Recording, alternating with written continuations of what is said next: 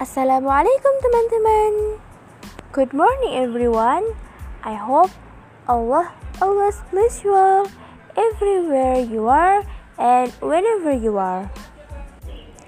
Jalan-jalan ke Gunung Muria. Jangan lupa bawa botol aqua.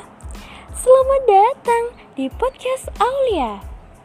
Salam sejahtera untuk kita semua. Sebelumnya, aku mau ngucapin terima kasih banyak buat teman-teman yang udah menyempatkan hadir buat dengerin ocehan aku di podcast Aulia ini. Dan ini podcast perdana aku yang mana aku ownernya langsung ya dan ini pertama kalinya aku bikin podcast monolog. Ya sebelumnya sih aku pernah ya ngisi podcast podcast tapi ya nggak monolog kayak gini podcast di MBS FM, di BPL FM. Tapi ini benar-benar uh, podcast pertama kali yang aku milikin sendiri dan ya sebenarnya dari tugas kuliah awalnya. Cuman lama-lama kok kayaknya seru ya bikin podcast kayak gitu. Tuh. Jadi pokoknya makasih banyak buat teman-teman yang udah mampir di podcast aku.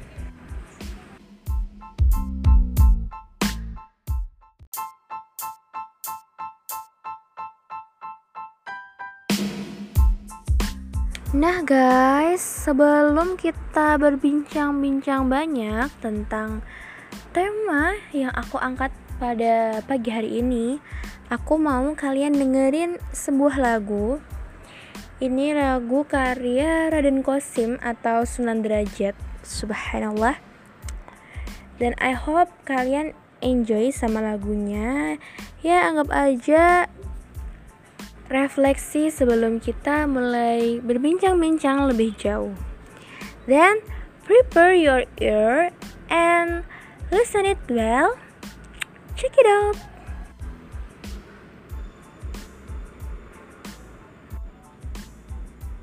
Ingkar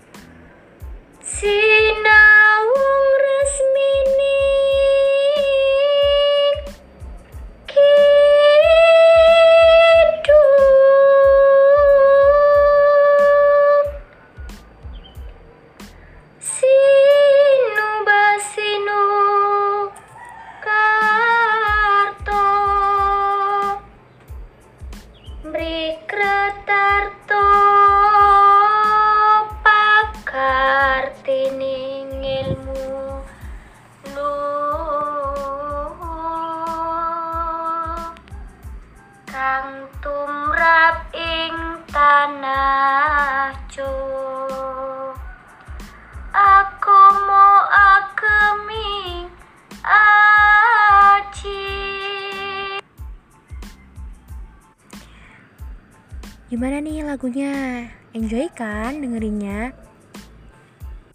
Sebagai pemuda-pemudi Jawa,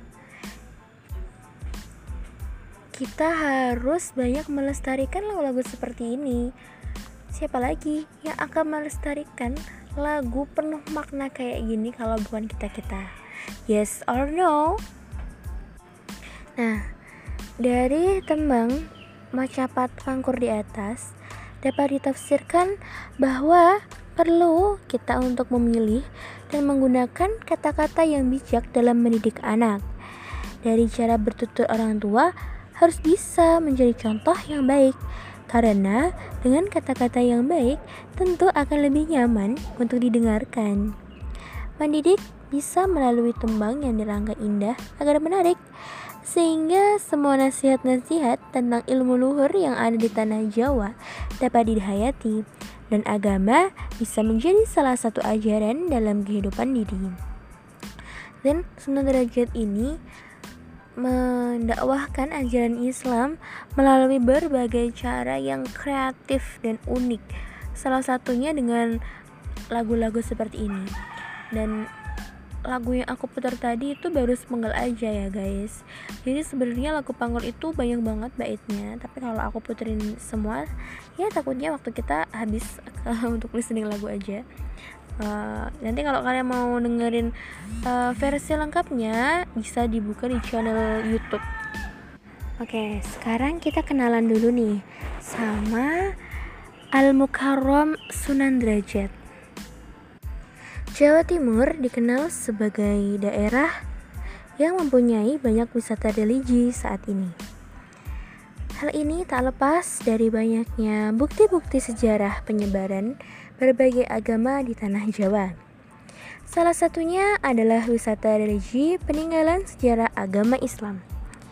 Tanah Jawa adalah daerah yang dipilih oleh banyak wali songo dalam menyebarkan agama Islam di Nusantara Salah satunya adalah Sunan Derajat. Sunan Derajat merupakan salah satu wali songo yang terkenal menyebarkan agama Islam di Lamongan, Jawa Timur. Hayo hayo hayo, siapa yang suka jalan-jalan ke Lamongan? Aulia sendiri pernah jalan-jalan ke Lamongan Cuman sekali aja ke ini loh guys Ke WBL Wisata Bahari Lamongan Ya belum dikasih kesempatan sih buat ziarah ke makam Sunan Ampel. Ya semoga satu hari nanti Aulia sama pendengar setia podcast Aulia bisa ziarah ke makam beliau. Amin.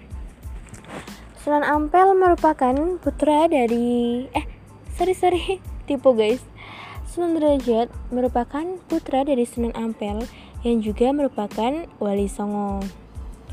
Nah, salah satu fakta unik dari Sunan Derajat ialah Sunan Derajat memiliki nama paling banyak. Mengutip laman kebudayaan Kemendikbud, Sunan Gresik mempunyai nama lain yaitu Raden Kosim.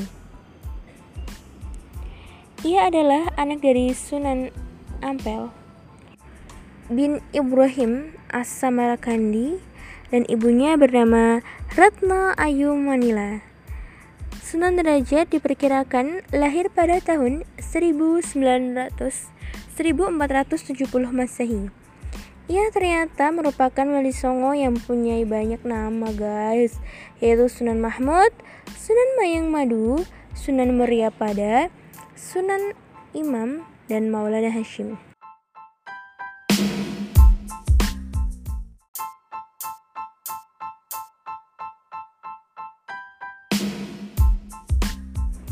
Mengutip laman kebudayaan kemendikbud.go.id, Sunan Derajat mempunyai nama Raden Kosim.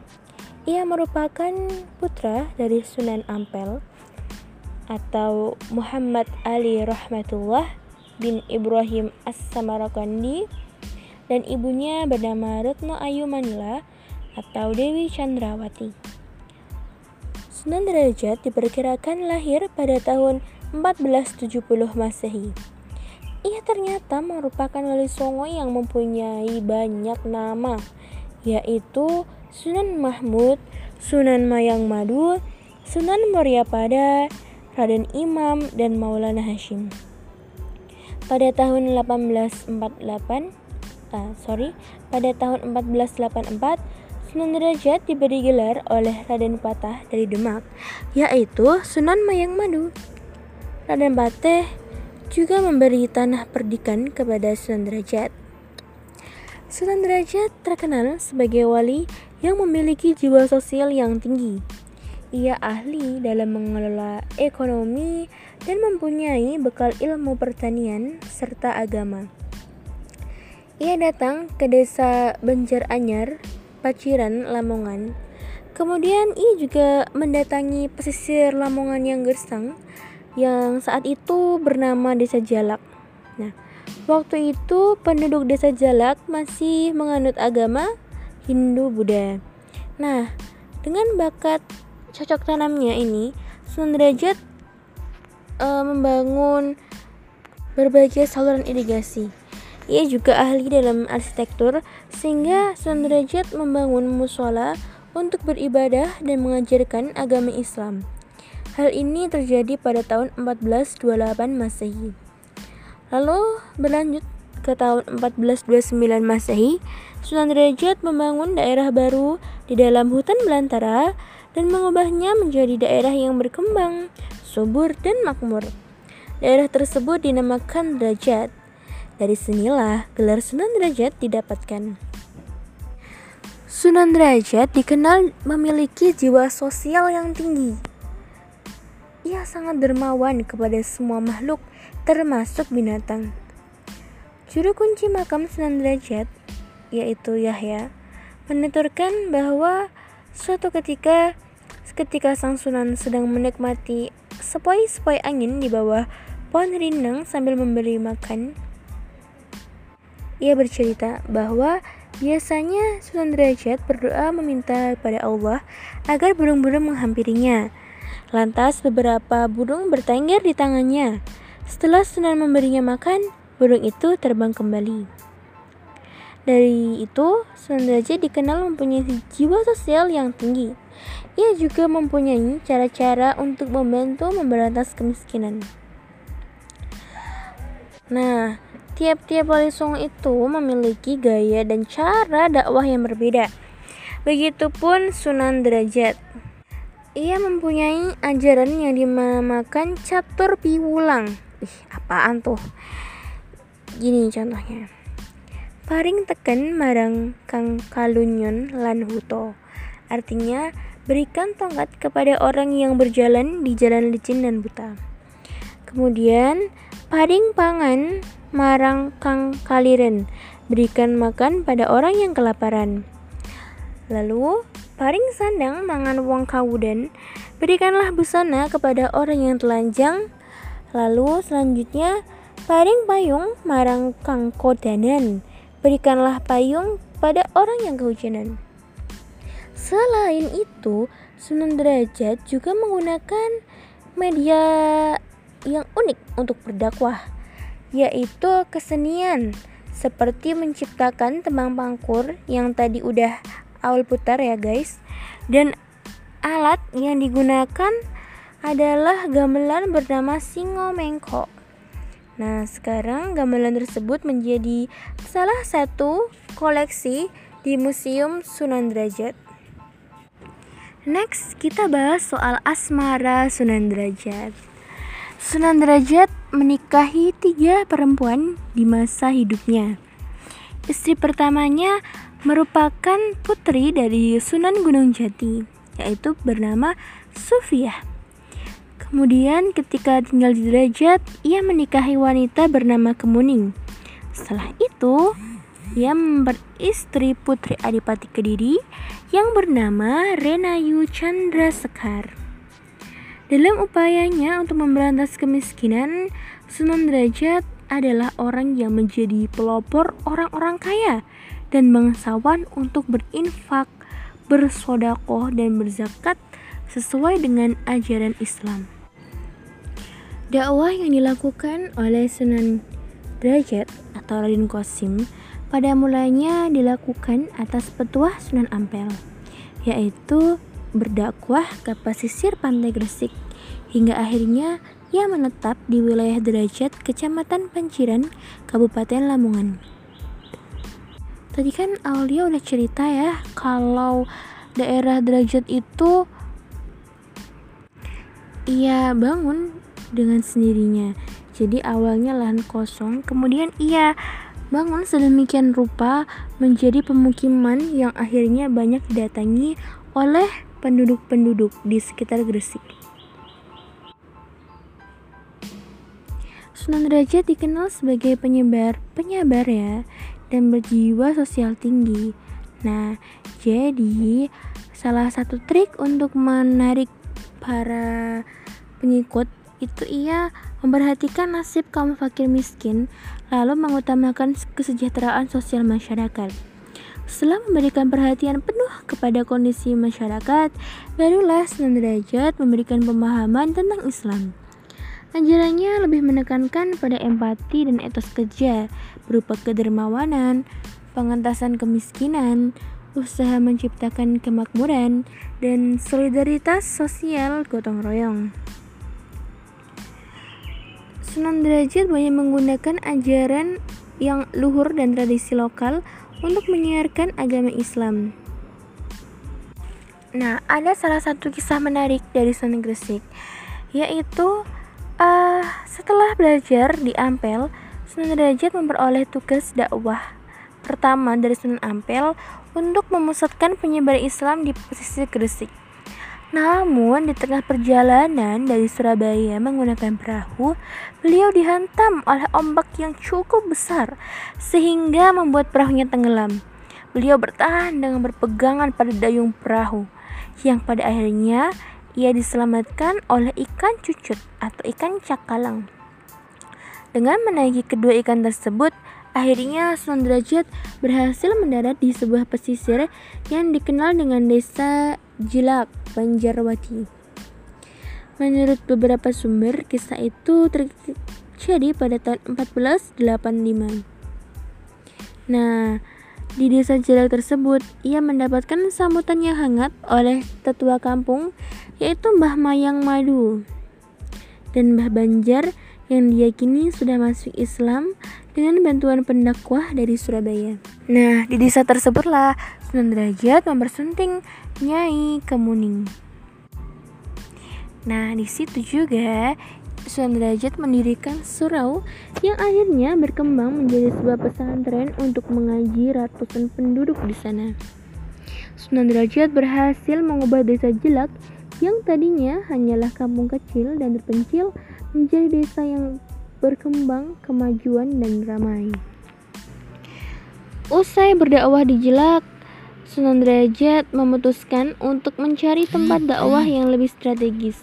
Beliau kemudian berpindahlah ke arah selatan dan membuka lahan baru yang masih berupa hutan belantara. Selama 36 tahun, Sunan Derajat menghabiskan sisa hidupnya untuk mengajarkan Islam di dalam luar. Beliau wafat sekitar tahun 1522 dan dimakamkan di perbukitan derajat, Panciran Lamongan. Makam beliau terletak di posisi paling tinggi dan berada di belakang. Sementara itu, di dekat makam terdepan Museum Peninggalan Sunan Derajat termasuk kumpulan tembang pangkur, gamelan, dan juga daun perahu yang pernah menyelamatkannya. Kompleks pemakaman terbagi menjadi tujuh halaman yang secara keseluruhan terhadap di perbukitan. Berbagai pramugran di komplek makam Sundrajat diberikan langsung oleh pemerintah setempat untuk mendukung pelestarian warisan sejarah di sana. Ada pintu gapura paduraksa dengan hiasan cukup serta pagar kayu bermotif sulur dan teratai yang mampu menguatkan kesan lambang sebuah gunung. Selain itu, ada juga pembangunan kembali Masjid Sunan Derajat. Okay, I think it's enough.